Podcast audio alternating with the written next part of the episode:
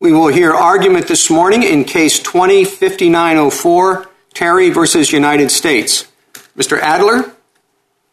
Mr. Chief Justice, and may it please the Court, the United States agrees that crack offenders sentenced under B1C have a covered offense under Section 404.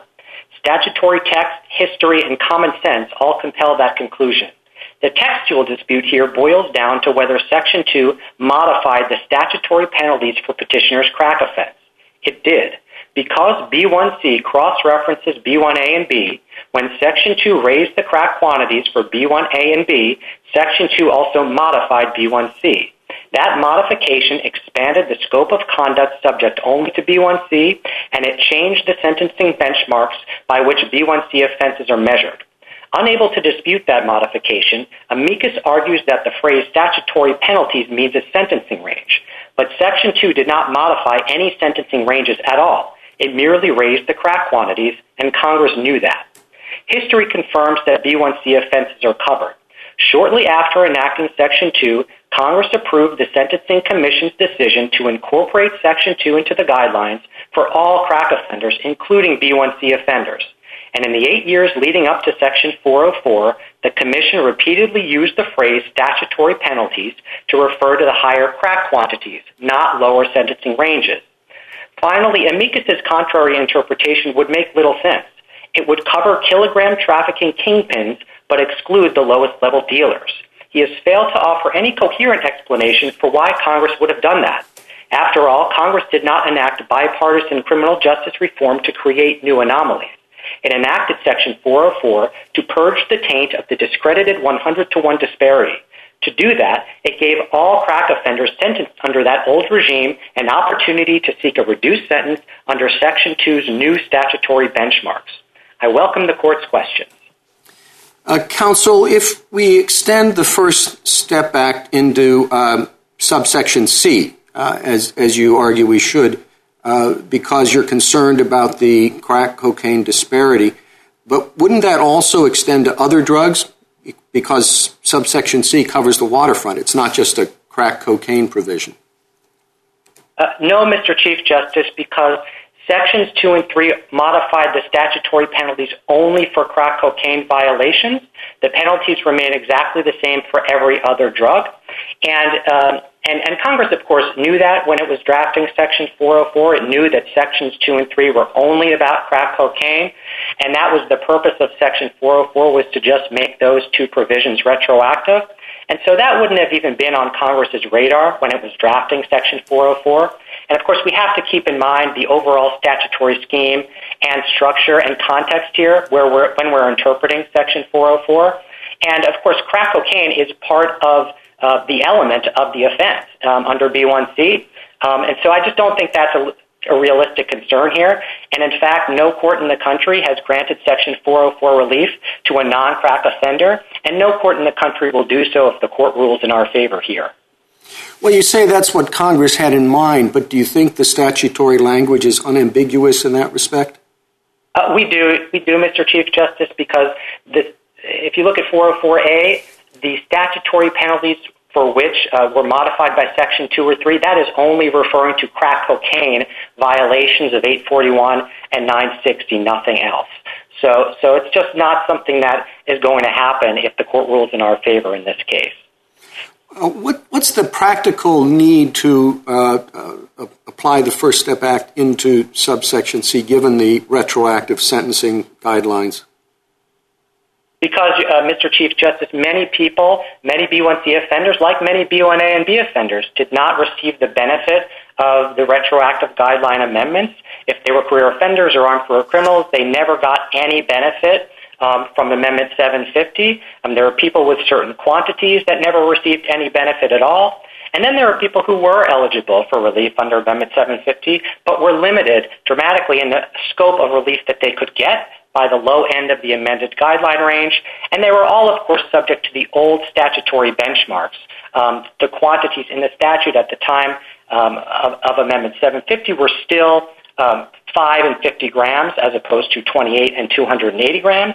And that's certainly something that a sentencing court could look at today and and think that the person's offense was in fact less serious today than it was when it was considering a reduction under Amendment 750. Thank you, counsel. Justice Thomas? Uh, thank you, Mr. Chief Justice. Uh, counsel, just uh, so that I'm clear, I'm going to just make a brief statement and ask you where I'm wrong. Petitioner was convicted of possessing an unspecified amount of crack with the intent to distribute.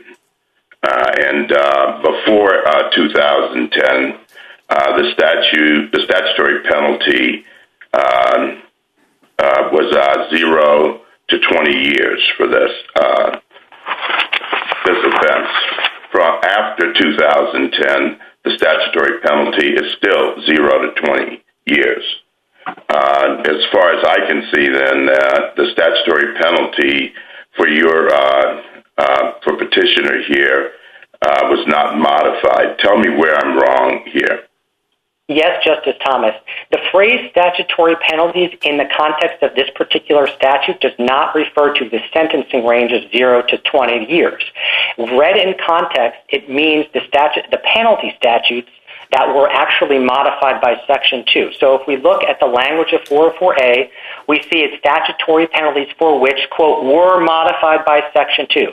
So Congress is incorporating um, Section 2 directly into 404A and, and the penalties it modified. So then if we look at what Section 2 actually did, it raised the crack, the quantities um, that's it. In, in two statutes, 841B and 960B, both of those statutes are entitled penalties. Section 3, and it did the same thing for a penalty provision in 844A. It struck that provision. 844A is also entitled penalties statutory penalties is just a shorthand reference for the penalty statutes that sections 2 and 3 modified, not the sentencing ranges that went completely undisturbed. And if Congress meant um, statutory penalties um, to refer to a sentencing range, well, then it would have simply said a statutory. Would you give me then an example of a person who would have been convicted or was convicted under uh, uh, subparagraph C before 2010 and how that same person would face a different uh, statutory penalty now? Uh, yes, Justice Thomas, they would face the same sentencing range, but the benchmarks governing that the discretionary sentencing determination would be different. So take Mr. Terry, who had four grams of crack. Before Section 2, he was four-fifths of the way to the five-year mandatory minimum. After Section 2, he would be four-twenty-eighths, or one-seventh of the way to that mandatory minimum. And that's certainly something that the sentencing judge could look at and consider under 3553A and decide that his offense was actually less serious than was previously believed. Uh, thank you. Justice Breyer? All right. I, we all have the same question, I guess. Mine is the same as Justice Thomas and the Chief Justice. Let me try to put it less accurately than they did and in simpler uh, directly. Look, uh, the, the the ratio between crack and ordinary cocaine was ridiculous, 100 to 1 or something. So Congress finally got around to modifying that. Fine. And anybody who'd been sentenced into the old range, go back and get resentenced. Fine. The problem is, what has this section got to do with it? C. Because this section seems to have nothing whatsoever to do with that ratio. It punishes people for 20 years or for 30 years if they commit of the felony, for example, of any drug, Schedule 1, Schedule 2 plus two others, any drug, any of those drugs with intent to distribute it. It had nothing to do with the ratio. And if you look at the guideline, which was level 34 for a career criminal category 6, that had nothing to do with it. That only, not only picks up all the people who twice committed that felony, the crack one, and also people who twice committed many forms of robbery, and twice committed. So if you win this case, I don't see what's to prevent any person, any person, certainly who convicted of any drug felony, career criminal, from going out and asking, Judge, resentence me. Now, that's the practical problem I have, as well as the language not really applying. You get me out of this. I'd love to get out of it. I mean, I think they were much too high. I understand that.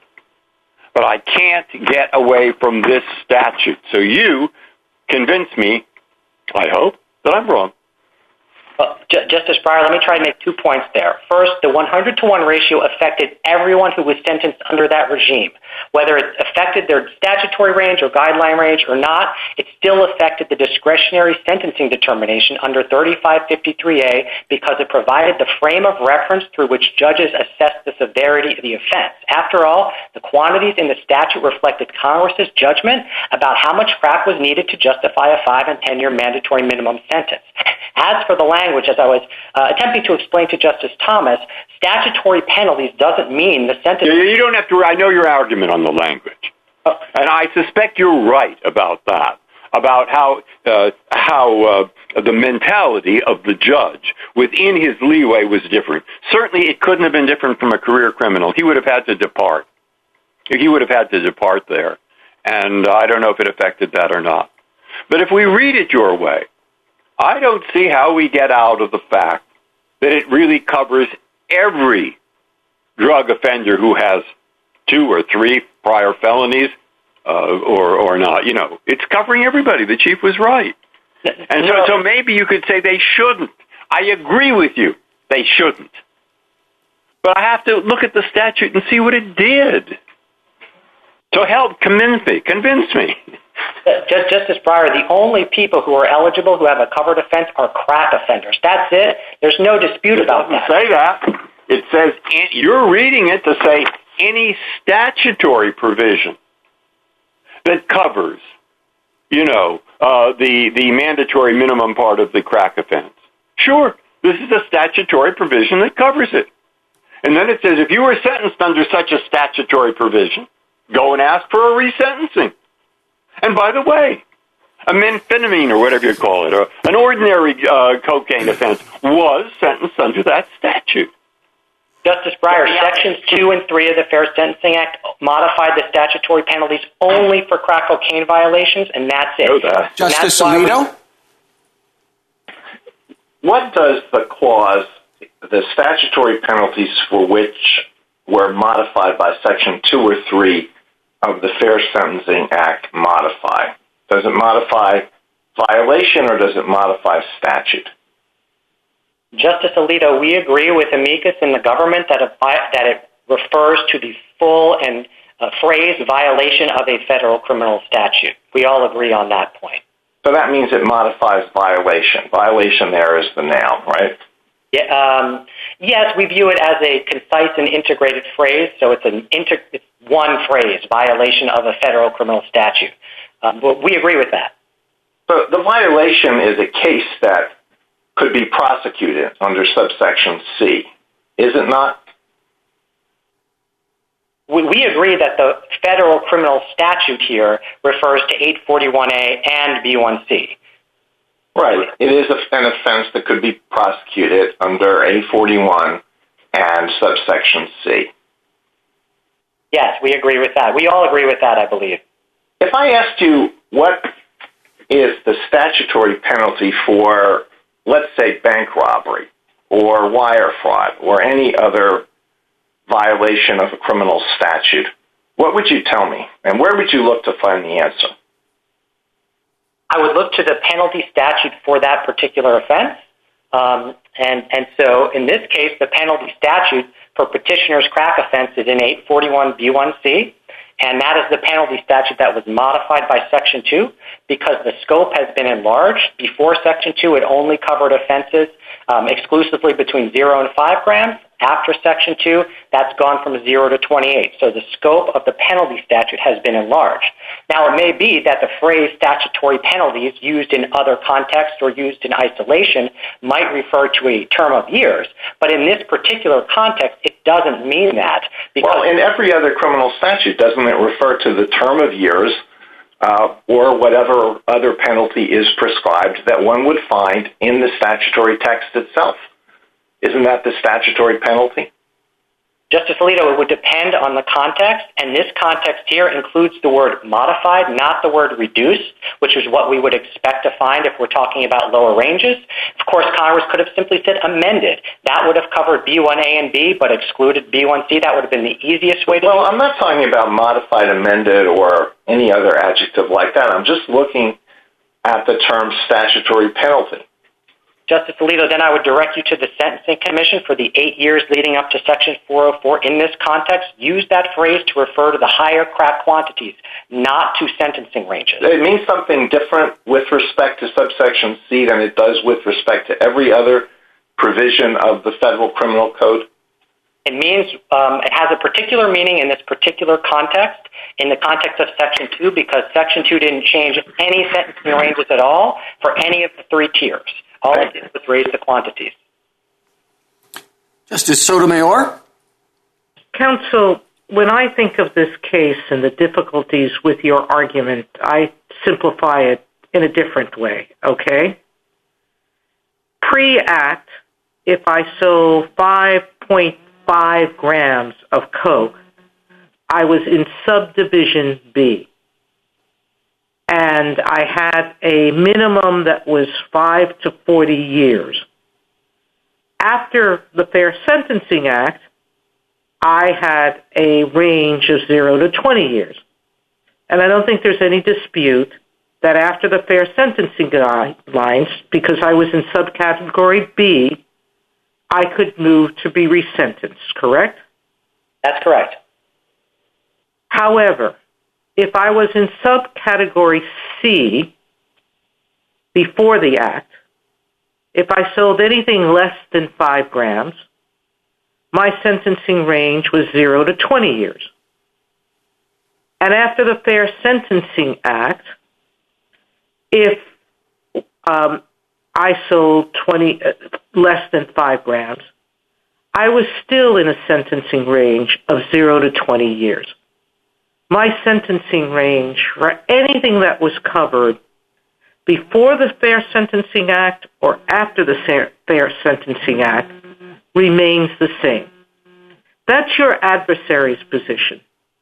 And I think what he says is only those people who received um, a sentence or who sold crack above 5.1 um, are eligible for reductions because they're the only ones for whom the penalties changed. And you told the chief your reading was unambiguous, but I don't think so.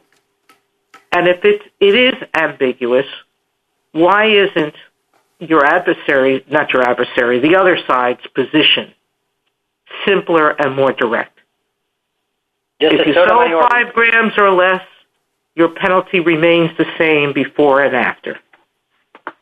Justice Sotomayor, because that interpretation doesn't fit within the text of 404A, because when you read statutory penalties in context, it doesn't refer to the sentencing range. It can't, because Section 2 didn't modify any sentencing ranges. All it did was raise the quantities, and that affected everyone in all three tiers because it changed the benchmarks for sentencing. Now, we didn't mean to say that the language was unambiguous. Um, in, all, I meant with the chief was simply that um, it was unambiguous that Section 404 is limited to crack offenses. As for statutory penalties, we think it's unambiguous when you read it in context, including the eight years of the Sentencing Commission referring to the phrase statutory penalties, as we do to refer to the higher quantities, not lower sentencing ranges. Justice Kagan? Mr. Adler, you've referred uh, a number of times to this anchoring effects argument, which is to say that in changing the categories, uh, it would lead to different kinds of sentences. Um, and I have no doubt that that's true. But where do you find any concern about that in the statute itself? The statute, when it talks about statutory penalties, that means like the penalties that, that, that are provided in the statute, not the penalties that are actually given by judges because of these anchoring effects. Yes, Justice Kagan. So that's just an explanation for why Congress would have wanted B1C offenders to be covered just as B1A and B1B offenders are covered. And, and we see you know, that goes back to really what the overarching goal of Section 404 is, which is to give everyone who was sentenced under the 100 to 1 regime an opportunity to seek a reduced sentence under Section 2's new statutory benchmarks. So if we look at Section 2, Section 2 applied prospectively to everyone sentenced after August 3rd, 2010, including people without mandatory minimums. Section 404 came along and made that retroactive. Everyone agrees with that. And then we dropped down to 404C. Congress told us who it wanted to exclude from Section 404. And the only people it excluded are the people who have already received the benefit, the opportunity to benefit from Section 2's new statutory benchmarks. That includes the people sentenced after August 3rd, 2010, and it includes the people resentenced after August 3rd, 2010, and it includes people who have already filed a 404 motion and been denied on the merits. Everyone, nobody else is excluded, and that's because Congress wanted everyone sentenced under the 100 to 1 regime to have an opportunity to benefit from those new statutory benchmarks, whether it affected their statutory range or not not. So that's sort of where it comes into the purpose aspect of this case. I mean, you make this this point about uh, Congress wouldn't have wanted uh, lower level offenders not to get the benefit of the statute um, when it when it gave that benefit to uh, higher level offenders, but but Congress knew that the commission had already made changes that um, benefited all these subparagraph C offenders, except the ones whose sentences weren't calculated by reference to the drug guidelines at all, you know, except for career criminals. Um, so why is it so clear that Congress would have wanted to benefit the career pr- criminals in subparagraph C? Justice Kagan, the same exact thing would be true for the B1A and B1B career offenders as well. So that's not a basis to categorically exclude only the B1C offenders.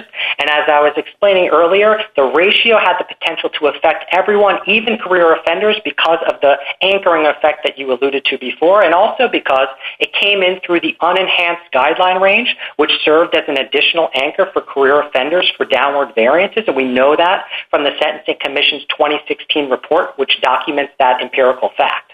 Thank you. Justice Gorsuch? I have no questions. Thank you. Justice Kavanaugh? Uh, thank you, Chief Justice, and good morning, Mr. Adler. Uh, do you know what the market value roughly of um, 3.9 grams was at the time of the offense back in 2008? Uh, Justice Kavanaugh, I don't. It was probably, if I had to ballpark, I would say 50 bucks or so, something around there.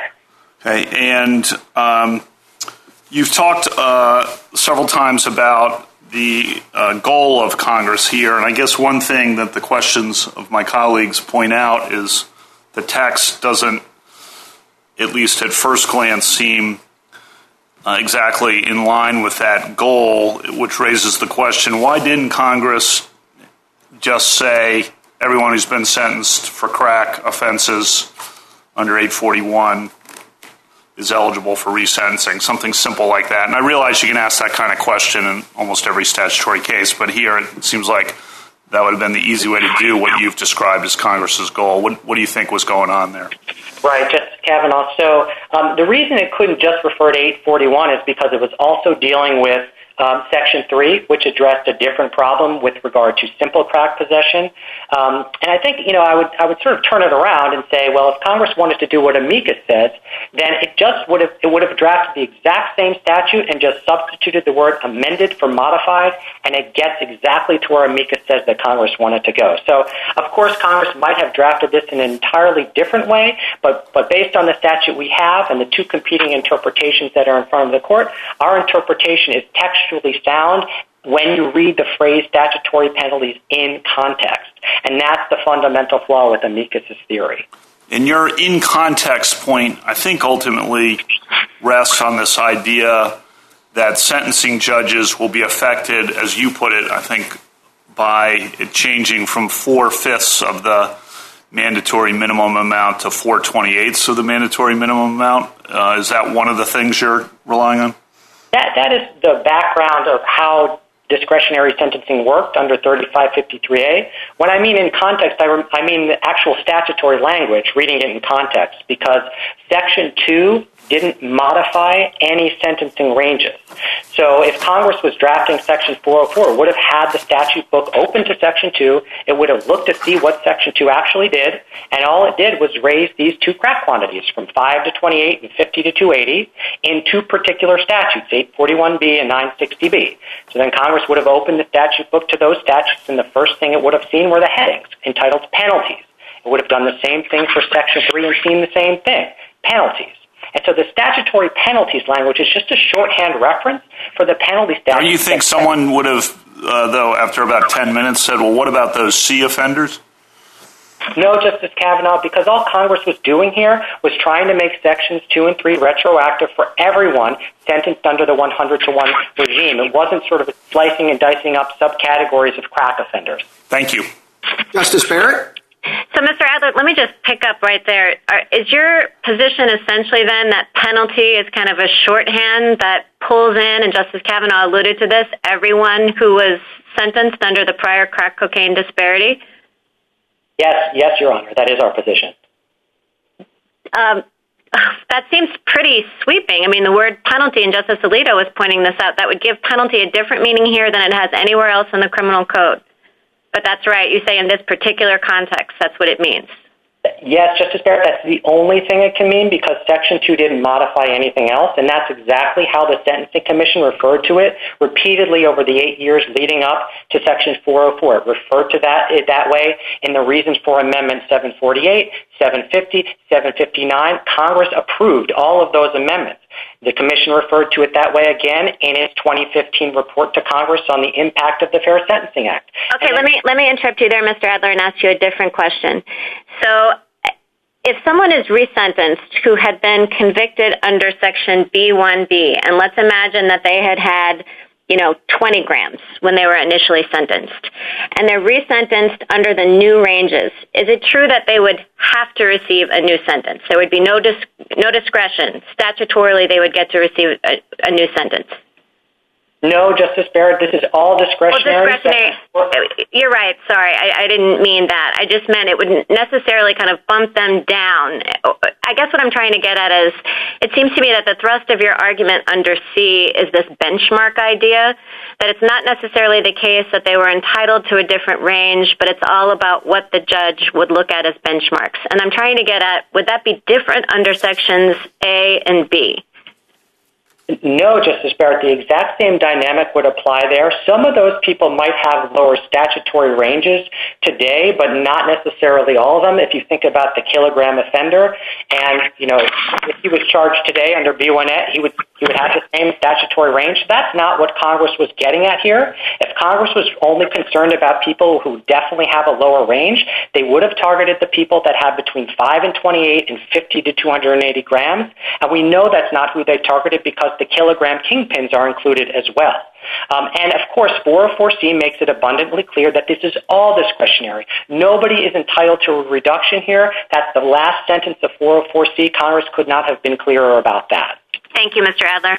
A minute to wrap up, Mr. Adler. Thank you, Mr. Chief Justice. The 100 to 1 disparity permeated the sentencing regime. It not only affected the statutory and guideline ranges, it also affected the 3553A determination. The quantities in the statute reflected Congress's judgment about how much crack was needed to trigger 5 and 10-year mandatory minimums. So those quantities provided the frame of reference through which all crack offenses were viewed. In Section 404, Congress sought to eradicate the stain of the 100 to 1 disparity. To ensure it did not warp anyone's sentence, Congress gave everyone sentenced under it the opportunity to seek a reduced sentence under Section 2's more favorable benchmarks. The only people Congress excluded in Section 404C were those who already received that opportunity. Categorically excluding B1C offenders would leave the taint intact for those with the smallest quantities. Had Congress intended such a perverse result, it would have said so loudly and clearly. Thank you. Thank you, Counsel. Uh, General Feigin? Thank you, Mr. Chief Justice, for the promotion, and may it please the Court. Uh, I'd like to address the two main concerns that have come up in the argument thus far. First, the uh, statutory penalties can't possibly refer to punishment. Even the amicus agrees on that. Or else Section 404 really does nothing Justice Thomas, your statement was good as far as it goes, but you could also substitute the A and B requirements and the statement would remain equally true. So we're talking here about moving around quantities and thresholds of crack cocaine. Second, I don't think there's a concern about resentencing um, or sentence reductions for every drug because the non-crack offenses aren't violations that were modified. In construing uh, terms like modified, like in connection with, related to, this court looks at statutory design and context, and it should do the same here. Uh, thank you, Deputy General. Um, in uh, this case, the department switched its position from being the respondent to supporting the petitioner. Um, Prior administrations have done that. Subsequent administrations are going to do that. Um, but I wondered what standard your office applies in deciding when to take that that step. Is it just that you think the position is wrong and you would have reached a different one? Well, Your Honor, I don't know that we have a specific set of procedures or guidelines that I could kind of publicly share. Um, Let me just say that in this case, uh, very much due consideration was given to this within the department, and the department uh, determined that the prior position wasn't uh, as sound as the position that we're advocating now. And I think we focused on three factors. One is the language is a very good fit for what Congress was trying to accomplish here, which is to try to identify the group of offenders whose sentences might plausibly have been affected by the discredited, racially disproportionate 100 to 1 ratio. Second is that uh, retroactive guidelines relief just isn't enough for most of these people for all the reasons explained in our reply brief. And third, it's really hard to justify why you'd include every A and B offender and not include a single C offender. Uh, Mr. Feigin, uh, is there any respect in which you disagree with the petitioner's position? Uh, I think that we identified some things we were concerned about in petitioner's position in our opening brief, Your Honor. And petitioner appears in the first few pages of his reply brief to have come around to basically the position that we were advocating. So assuming I'm understanding his position correctly, uh, I don't think there's much daylight, if any, between the two of us. Thank you, counsel. Justice Thomas? Uh, thank you, Mr. Chief Justice. Uh, Mr. Feigin, you suggest that there's no real difference between A, B, and C. But do you what's changed in A and B? So, Your Honor, to the extent anything has changed in A and B, like to the extent that... No, just in the language. Uh, there was an amendment to A and B to the drug quantity thresholds for... Okay, now, what language changed in C? Uh, no language changed in C, Your Honor, but of course C is textually linked back to A and B by the except as provided otherwise in A and B. Okay, but in A, in a sense, A and B are linked too, but the language changed, the amounts changed, but the language in C did not change, right? That's right, Your Honor. Although on on this point, I think it's quite relevant that Congress did not use a word like amended, which it would have been well aware was a word it could have used because it appears in... So what's the difference between modify and amended? I think modified has a broader connotation, and Congress used it deliberately because it's not the language of Section 2 of the Fair Sentencing Act, which we know it was looking at. Okay, so let me ask you a question. Let's say, for example, that Congress eliminated all charges of possession with intent to distribute, but left uh simple possession available.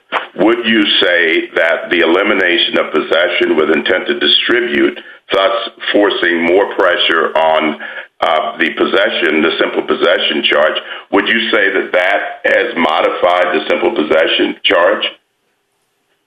Maybe, Your Honor, but I think we're much closer here due to the textual and practical uh, interconnect. You could imagine that the quantities could have been codified in C and B, where A is kind of tracks whatever quantities were in those. Well, and we'd be I'm sorry, I'm out of time, but I just I don't understand the difference. If if simple possession isn't modified in my example, I don't see how C is modified because A and B, the the changes in A and B put pressure on C. I just don't see it. So but anyway, thank you. Justice Breyer?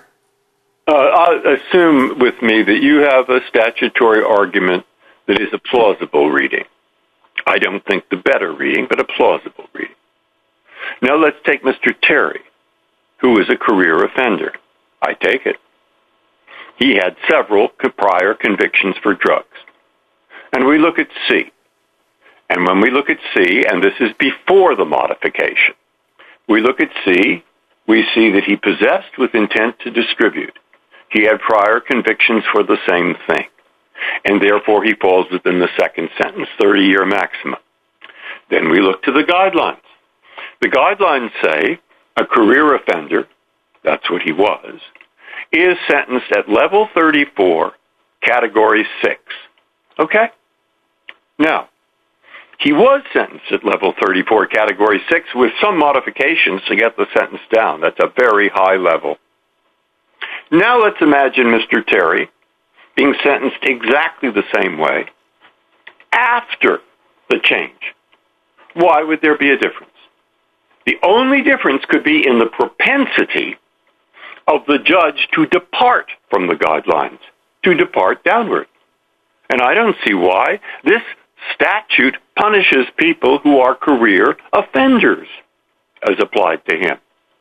Whether it's methamphetamine, whether it's cocaine, or whether it's crack. And why would the sentence be different, the one from the other, in respect to drugs, whether it's one drug or the other? The guideline. The guideline in 4B, you know, career offender guideline, is the same for both. So I don't see how in an ordinary case anything would change, at least as applied to career offenders. Please explain to me how it would change and why. Sure. Three points, Justice Breyer. One is that although the career offender guideline hasn't changed, the drug quantity table has changed for crack, and much more dramatically now... Me interrupt you right there. The quantity table has nothing to do with level for career offender guidelines. The career offender guidelines are totally separate, I think. That's true as a formal matter, but of course we and Petitioner both cite the 2015 Commission report to Congress. Oh, yeah, we hated it. I understand that. They hate it. Of course they're right. But I'm looking at what Congress did, not what we say maybe they should have done. Um, Your Honor, the report indicates that judges, as an empirical matter, often depart downward because of the disparity. All right, I'm asking you, why would they depart downward more if the underlying drug is crack than they would depart if the underlying drug were cocaine straight or methamphetamine? That's my question. Well, I think the relevant question here is they've now grown much, much further apart, and I think judges would be entitled to take that into account. Justice Alito? Let's think of some statutory violations that could have been prosecuted under A or B before the modification. These are cases where the drug quantity is just over the amount needed to invoke the mandatory minimum. If we look at the possible statutory penalty for those offenses before and after the the modification, is it not the case that the statutory penalty is different as a result of the amendment of the drug quantity needed for the mandatory minimum?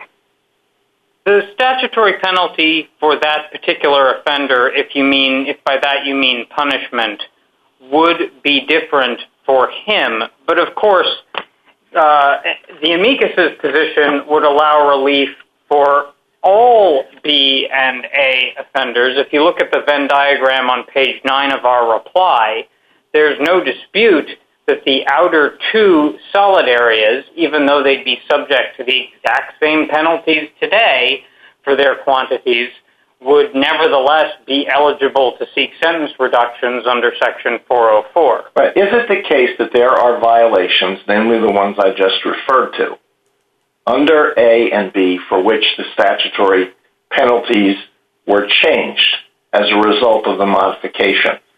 Is it not the case that there are no such cases under C? No case prosecuted under C has a different penalty as a result of the modification. Well, uh, two points to that, Justice Alito. One, if by violation you mean a specific offender's conduct, then yes, there are going to be some in A and B, and everyone in C is subject to uh, the same term of years incarceration. But I guess the second point I would make is that C, by its nature, uh, as interlinked with A and B, has changed. It's now not just the offense that punishes zero to five grams. It's the offense that is the exclusive punishment for zero to 28 grams. All right. Thank you, Mr. Feigin. Justice Sotomayor? Mr. Feigin, you don't disagree, do you, that no one but crack cocaine users Um, are covered by the Fair Sentencing Act? No other um, convicted felon with respect to heroin or any other drug is covered? Uh, under the provisions that we're talking about uh, today, where the Fair Sentencing Act was addressing crack exclusively. All right. Number two, am I correct that every felon who is convicted under subdivision A and B, whether they were convicted above the guidelines, below the guidelines, above the statutory minimum or not, that were changed, every felon got an opportunity if they chose to be resentenced, correct? Uh, I believe that is correct, Your Honor. Yes. So we're talking about, uh, one of my colleagues asked, does this mean that what we're advocating is that every subdivision C felon be Uh, given the opportunity, they may not necessarily be resentenced, but all we're asking is equal treatment, correct? That C felons, subdivision C felons, be given the opportunity to be resentenced, correct? That's correct, Your Honor. The C crack offenders. All right. Now, counsel, do you have uh, some estimate of those numbers? Uh, Your Honor, it's hard to know precisely because it's not tracked to an especially granular level, but the best uh, estimate we have is it's in the low three figures, something like 100 to 200. All right. So um, with respect to that, there have been some people who, if we were to rule against you and petitioner, who have already been resentenced, what would happen to those people? Would you have to go back and then give them their original sentence? Because there are some circuits who have read it the way you do read it now, these provisions now, correct? Uh, that's correct, Your Honor. There is a circuit conflict on this. Um, I don't know that anyone who has received relief under Section 404 wouldn't be eligible to seek uh, such relief again. Um, we do think that in the circuit... That's not my question. If we rule against you, those people who have resentenced, will they be resentenced? Will you go back to their original sentence?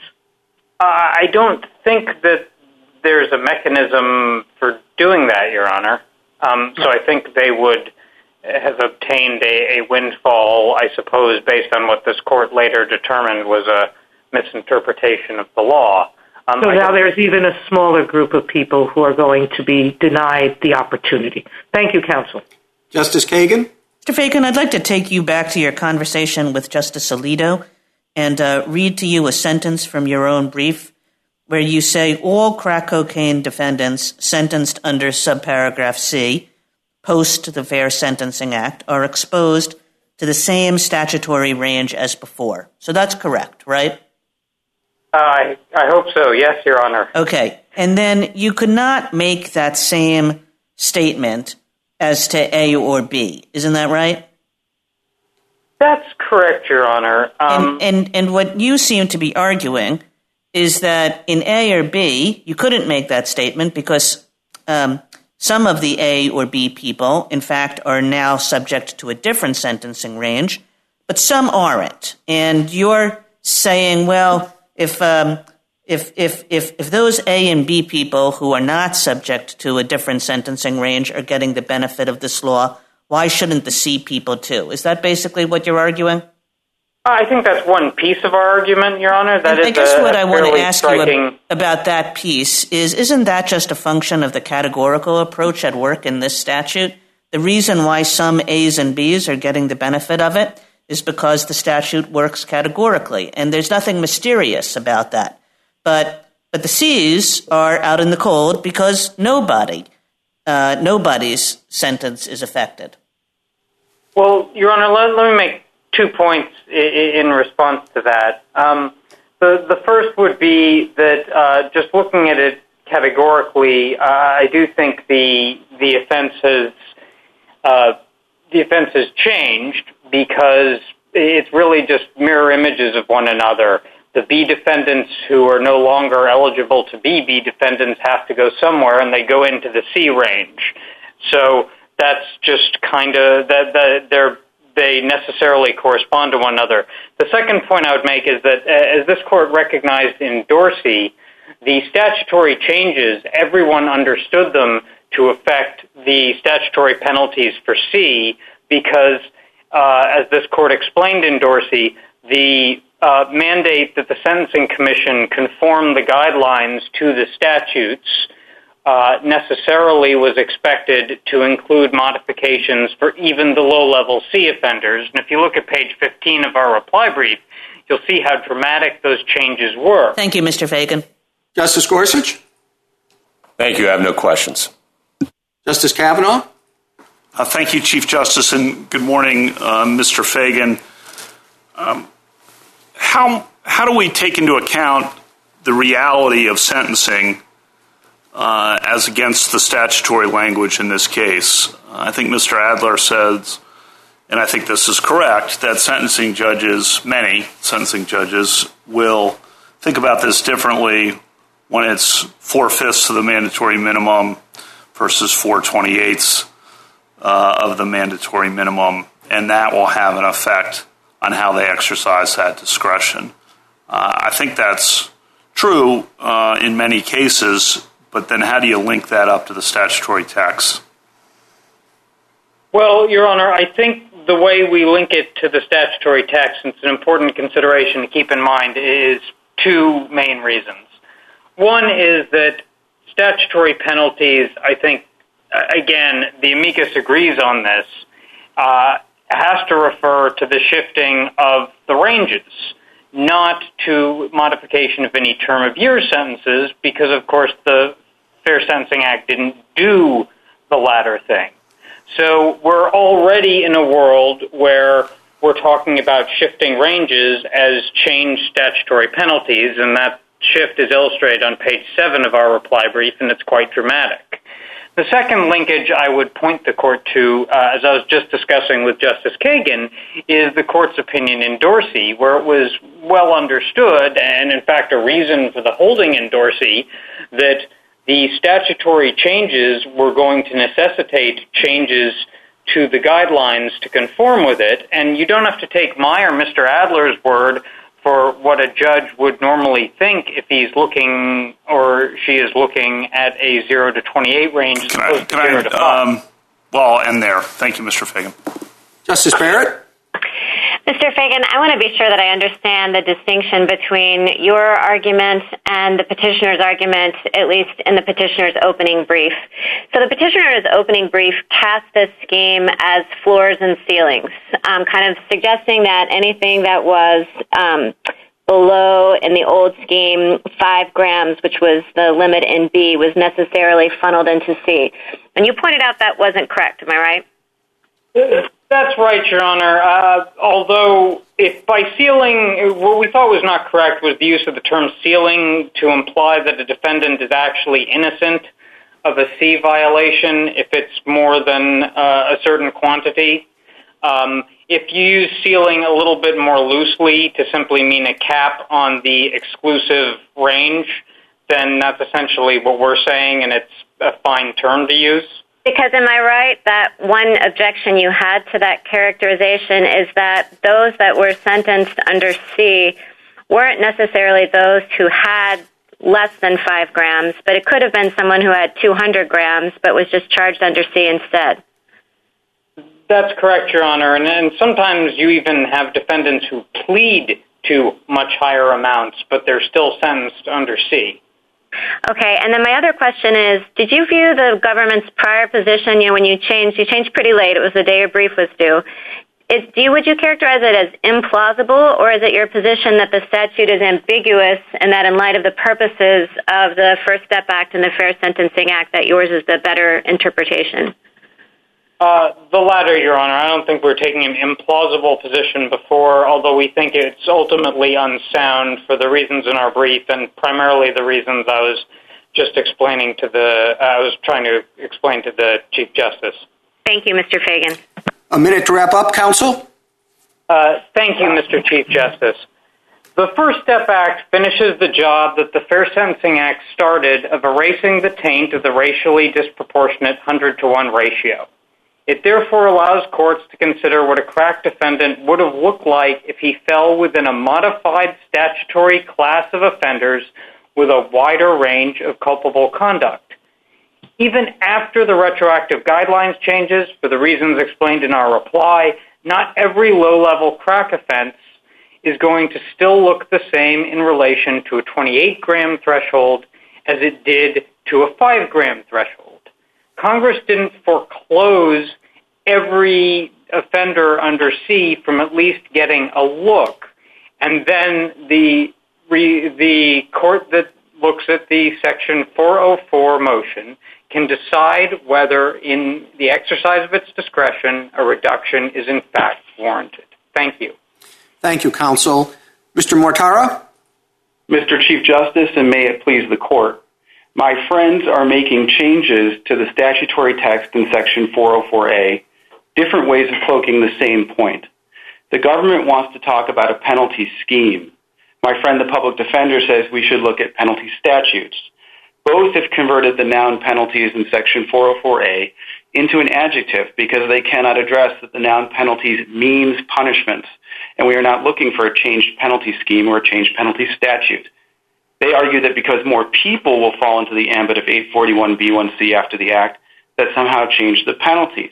But I want to explain how it is in fact that Section 2 and 3 of the Fair Sentencing Act modified statutory penalties, and I want to do so by reference to Mr. Dorsey of Dorsey v. United States. He sold 5.5 grams of crack in August of 2008 and was sentenced in September 2010 as an 841B1B offender. That's what he was convicted of. He got a 10-year minimum because of a prior conviction, and the statutory minimum was 8 years of supervised release. He came to this court, and this court, he sought sentencing under 841B1C, more lenient penalties, and this court gave it to him, modified his statutory penalties.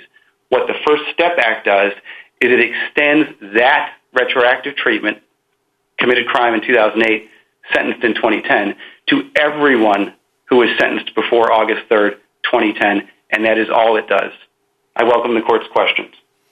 Uh, counsel, um, I think you know the basic problem uh, in terms of practical effect uh, as the people are seeing with respect to your interpretation, and that is that defendants under A and B get a new sentencing, and indeed their time, their sentence can be reduced to time served, Uh, uh, but under C, uh, the least culpable offenders, those people can't. Um, now, I understand if what Congress, if you're right about what Congress said, that's what they said, but why would Congress want to implement that result?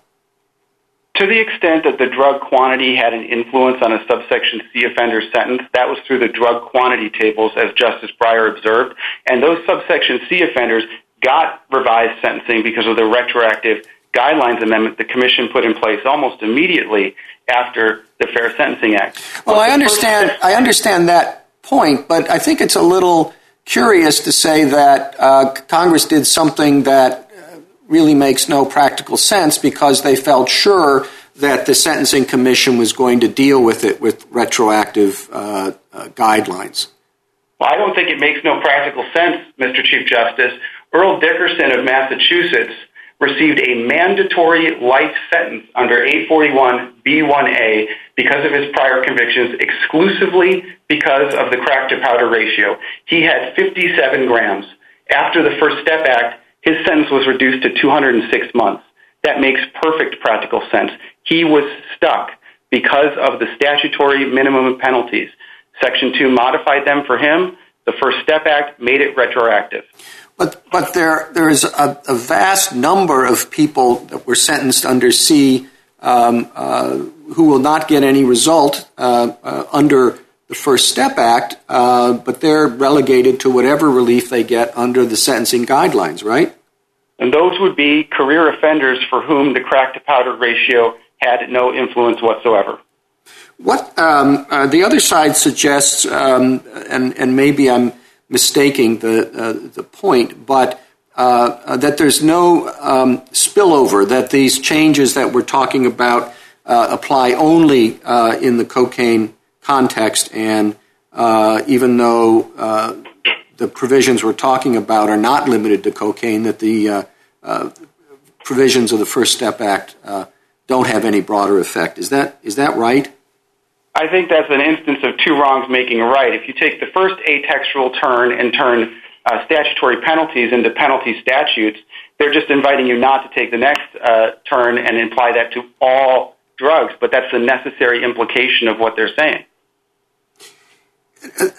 A problem that a number of people have pointed out um, uh, is this: uh, the anchoring uh, effect, which would result in people whose sentences can't be changed under C really being prejudiced. I think it is. It, you don't challenge the basic logic of the fact that if your sentence is zero to five and you have five grams, many judges are going to give you uh, a sentence near the uh, near the maximum, but if for the same possession, zero to five, uh, under the new ranges, you, you, know the maximum under, not the maximum under C, but the range before you hit B is 28, and a judge is going to look at that and say, well, you're pretty close to the bottom of the range, and so you're going to get a smaller sentence. That seems to me to be incontestable as a logical matter and a consequence of your reading.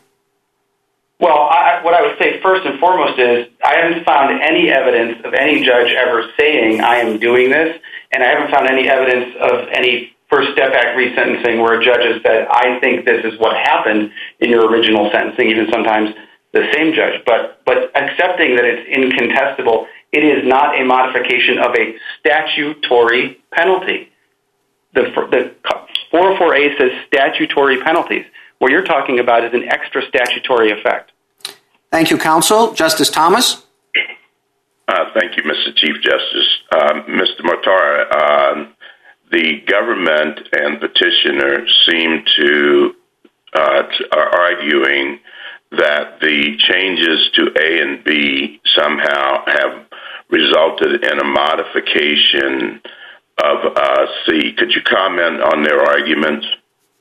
All I can say is that as I think you and Justice Breyer have observed, the penalties in C did not change, and penalties means punishment. My friend, the public defender, has asked the court to adopt a technical meaning or a meaning at odds with ordinary meaning for statutory penalties by referencing the subsection title for 841B, which is penalties. This court has repeatedly rejected such an approach, including in the Castillo case, which is a decision from this court interpreting what is and is not an element in a federal criminal statute. Uh, you were um, at one point uh, in your uh, discussion with the Chief Justice about to make the distinction between the effect of the quantities on sentencing as opposed to Uh, the career status uh, of the uh, defendant. Would you finish your you were about to make that distinction? Could you do that again?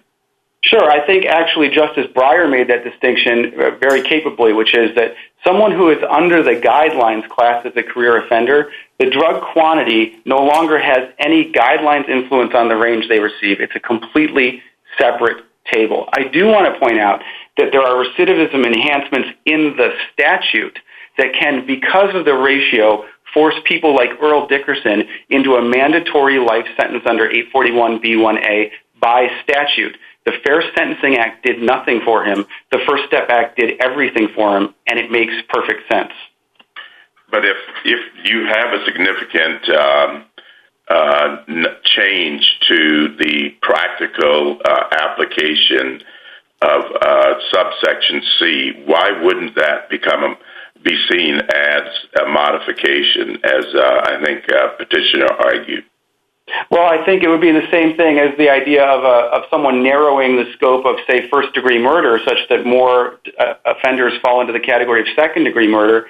That does not change the statutory penalties for second-degree murder any more than moving people around changes the statutory penalties for subsection Uh, C. Again, uh, and you've mentioned that the uh, Petitioner made a point of arguing, I think the government did too, and you alluded to it a few minutes ago, about the use of the term statutory penalties. And you, I think, dismissed that a few seconds ago by saying that they are changing the language to an adjectival language. Um, but could you address his argument as to what that term actually means? I think it means the punishments imposed by statute, which is what the compound noun would suggest to an ordinary reader of the English language. Thank you. Justice Breyer? Um, put aside the language for the moment. I want to focus on what the Chief judge, the chief Justice said was was incontestable. In my mind, it's totally contestable. Why? And this is where I think we're having trouble. Think of C. There are two sentences in C. I mean, linguistic sentences. The first, a long sentence, has to do with people who are not career offenders. The second has to do with career offenders. Think of the first. Was that person on your reading prevented from asking for a lower sentence? Now, remember, the AUSA thought these high sentences are ridiculous. So the AUSA brought it under C and not A and B and said, we don't know how much drugs there are. But the judge found out in the pre-sentence report and used the table. Can that person challenge his sentence? Yes. Why? Not under the statute, but because the Sentencing Commission reduced his sentence to reflect the change in the First Step Act. So he's free, all those people, to be resentenced. Now, what about the second sentence? The second sentence has to do with career offenders. They aren't free to re-challenge because they were not sentenced under the sentencing guidelines having to do with drugs. They were sentenced under the sentencing guideline having to do with career offenders. Those people, really, whether it's cocaine, methamphetamine, or some other drug on table one or two, it doesn't matter. The amounts don't matter once it's a felony. So there's no reason that they should get to ask for resentencing. Now, I've just stated something that's in my mind, and I want you to think about it and admit if what I've said is wrong or right or should be modified. I, I, Justice Breyer, I think what you said is 100% correct.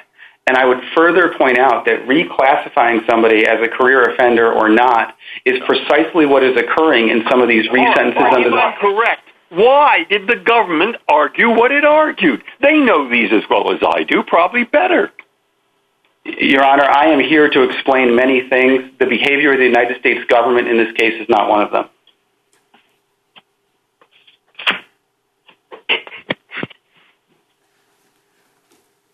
Justice Alito? If we uh, write an opinion and we want to define the term statutory penalties as it's used in this provision, can you give me a concise definition, preferably, for that term? Um, just for statutory penalties, I would say the punishments available under the statute. All right. Thank you. Justice Sotomayor? Counsel, going in part to Justice Breyer's question, under subcategory A and B, even offenders who'd had mandatory minimums previously and were career offenders, some of them, their guideline ranges were far above the mandatory minimums or far above the career offender guidelines. Yet those offenders got the benefit of the retroactivity in the Fair Step Act. They can come in and argue that their sentences should be reduced, even though the original sentence was not controlled by the guidelines or the mandatory minimum or the career offender category. They got a higher sentence. That's correct, isn't it? Uh, Your Honor, I have to be clear. Section 404B of the uh, First Step Act requires a sentence imposed as if Sections 2 and 3 of the Fair Sentencing Act had been enforced. There is an active circuit split on what district courts can do in that resentencing. And so in some circuits, no, the offender that you're outlining wouldn't get any different sentence. All right. So there is a circuit split on that, but the government told us everyone was eligible. That's the government's position, correct? Yes, and the government in its presentation today didn't get the chance to tell the court that it has taken the position that 404B categorically prohibits resentencing people any more than just interpreting the effect of 2 and 3 of the Fair Sentencing Act. It took that position in Bates v. United States, number 2535, at pages 13 and 14 of its bio. Counsel, there's a bipartisan sponsors of the First Step Act submitted an amicus brief urging us to reject your argument. They say the act was intended to grant all crack offenders another chance at a reduced sentence. And there are people who were sentenced as career offenders who can be sentenced now to a lower amount if the judge uh, so gave them due consideration. Why should we ignore this bipartisan consensus? And um, in the lowest level of crack, um, the federal defender tells us that the crack amount that this defendant, even though he's a career offender, sold was probably valued at $50. Um, that's not to take away from his criminal history, but why shouldn't we permit him to be resentenced? Uh, Justice Sotomayor, I'll again point out that revising somebody's career offender status is illegal under Section 404B of the First Step Act, and the government, this administration, has taken that position in this court in the base case. I didn't say revise his career offender status, counsel. I said he was sentenced above the guideline range for that status, and it was above, and why can't he come down to whatever the bottom of the career offender range is? First, I want to get to your question about the senator's brief. That is four members of uh, one of our two houses of Congress. Uh, I don't think it represents necessarily the universal view of those who voted for the First Step Act. What represents that is the text of the statute, and Mr. Terry was sentenced at the bottom of his career offender range. Thank you, counsel. Justice Kagan? Mr. Mortara, uh, something I think is odd about uh, this whole case and your argument is that the most natural reading of what statutory penalties means isn't really even on the table, because the most natural reading, you'd be looking for a modification of a provision that actually gave a sentencing range. You know, you'd be looking for a sentencing range that went from 10 to 20 to 5 to 15, and there's nothing of that kind in the statute um, you know, to refer to. So isn't the statute kind of incoherent from the get-go? I don't think so, Justice Kagan. One reason in light of Dorsey. Uh, the court's opinion in Dorsey perfectly reflects what Congress is trying to extend to everyone else retroactively. Mr. Dorsey charged under B, sentenced under C, a different provision with different statutory punishments. Mr. Hill, who was the companion case, charged under A with 53 grams and a 10-year minimum statutory sentence, but was ultimately sentenced under B. His statutory penalties were modified. So read in light of Dorsey, this actually makes perfect sense at both first and third reading. So if I understand that correctly, you're saying there are people who can't be convicted of subparagraph B now who could have been before. And you're right that that's not true of subparagraph C, but but you could sort of make the opposite argument that there are people who can be convicted only of subparagraph C now who could have been convicted of other crimes before. So why doesn't the argument work both ways? For two reasons. Number one, the statute's referring to a violation, a specific violation that occurred at a specific time. That is Mr. Terry's violation, not a group of people. And secondly, for the first-degree murder hypothetical reason, narrowing the scope of some greater crime such that more people can exclusively be punished in some lesser crime does not change the penalties of the lesser crime.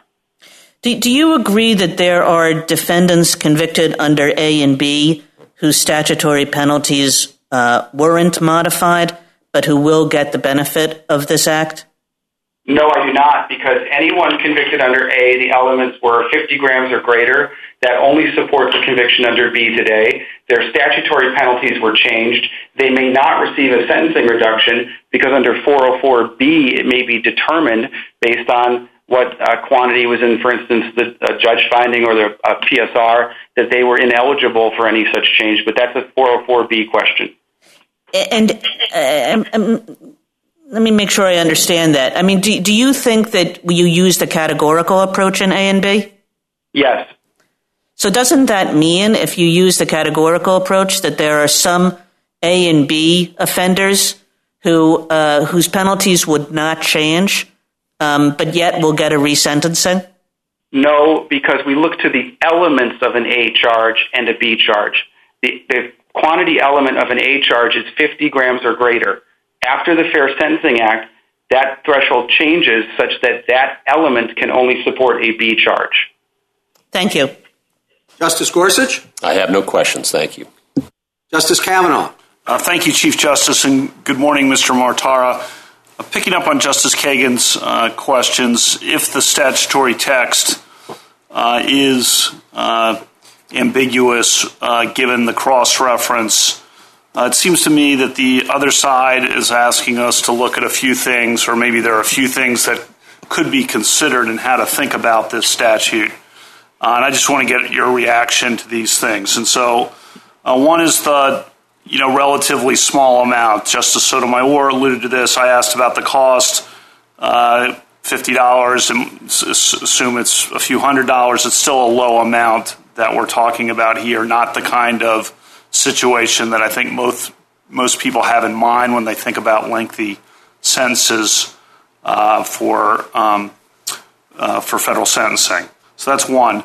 Two is the history of the disparity, the crack powder disparity. This all kind of stems to June 19, 1986, uh, when Len Bias died. Uh, and that was a shocking event, particularly in this area, particularly for those of us who, uh, you know, I was a year younger than he was, looked up to him like everyone in this area did. And that was a shocking event in this area and ultimately in the country at large and prompted Congress, along with other things. But that was really the proximate cause of Congress moving uh, to establish uh, the 100 to 1 ratio, even though that was a powder situation in the Len Bias situation, the 100 to 1 um, uh, disparities ushered into the law. And then there are racial disparities, of course, that develop over time. And Congress really has been working now for 35 years, Uh, hearing about this and working to claw that back. Uh, so that that's uh, something we should be thinking about, I think the other side would say. And then the third, which we've touched on, is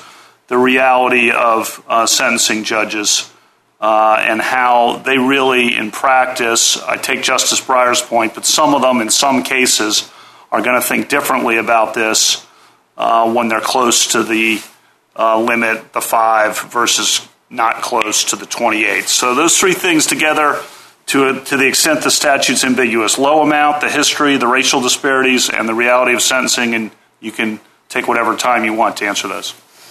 Thank you, Justice Kavanaugh. As to the low amount, as we've spoken about before, Mr. Terry's sentence was dictated by his career offender status. And I should point out that the First Step Act did make statutory modifications to the recidivism enhancements, Uh, changing drug felony to serious drug felony in such a way that I do not actually think Mr. Terry would, if he were committed crimes today, be uh, sentenced as a career offender under the First Step Act. But Congress didn't make those changes retroactive. And so I think some of the impact you're talking about is the impact of the career offender enhancement, which is true for all drugs and has been altered by Congress prospectively in the First Step Act. As to the where this all comes from and the policy and that you were discussing, uh, I can only say that uh, I quibble with the premise that the statutory text is ambiguous. I don't think that it is. And the policy here is more than adequately explained by the people left out of the Fair Sentencing Act initially, people like Mr. Dickerson, who I've referred to repeatedly, who got statutory sentences that the commission could do nothing about. That's not Mr. Terry. Mr. Terry's sentence is very long because, like a small amount of methamphetamine dealer who's also a career offender, career offenders get long sentences.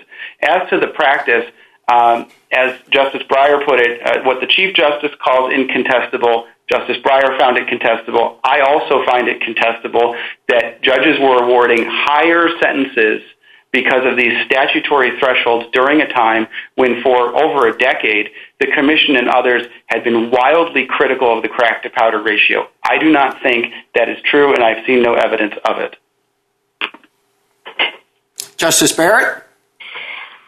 Good morning, Mr. Mortara. So, repeatedly, people have asked you about the impact on this, the benchmarks, whether it makes sense for lower-level offenders in C to be excluded, and the interrelationship between the career offender um, guidelines and statutory minimums and this statute.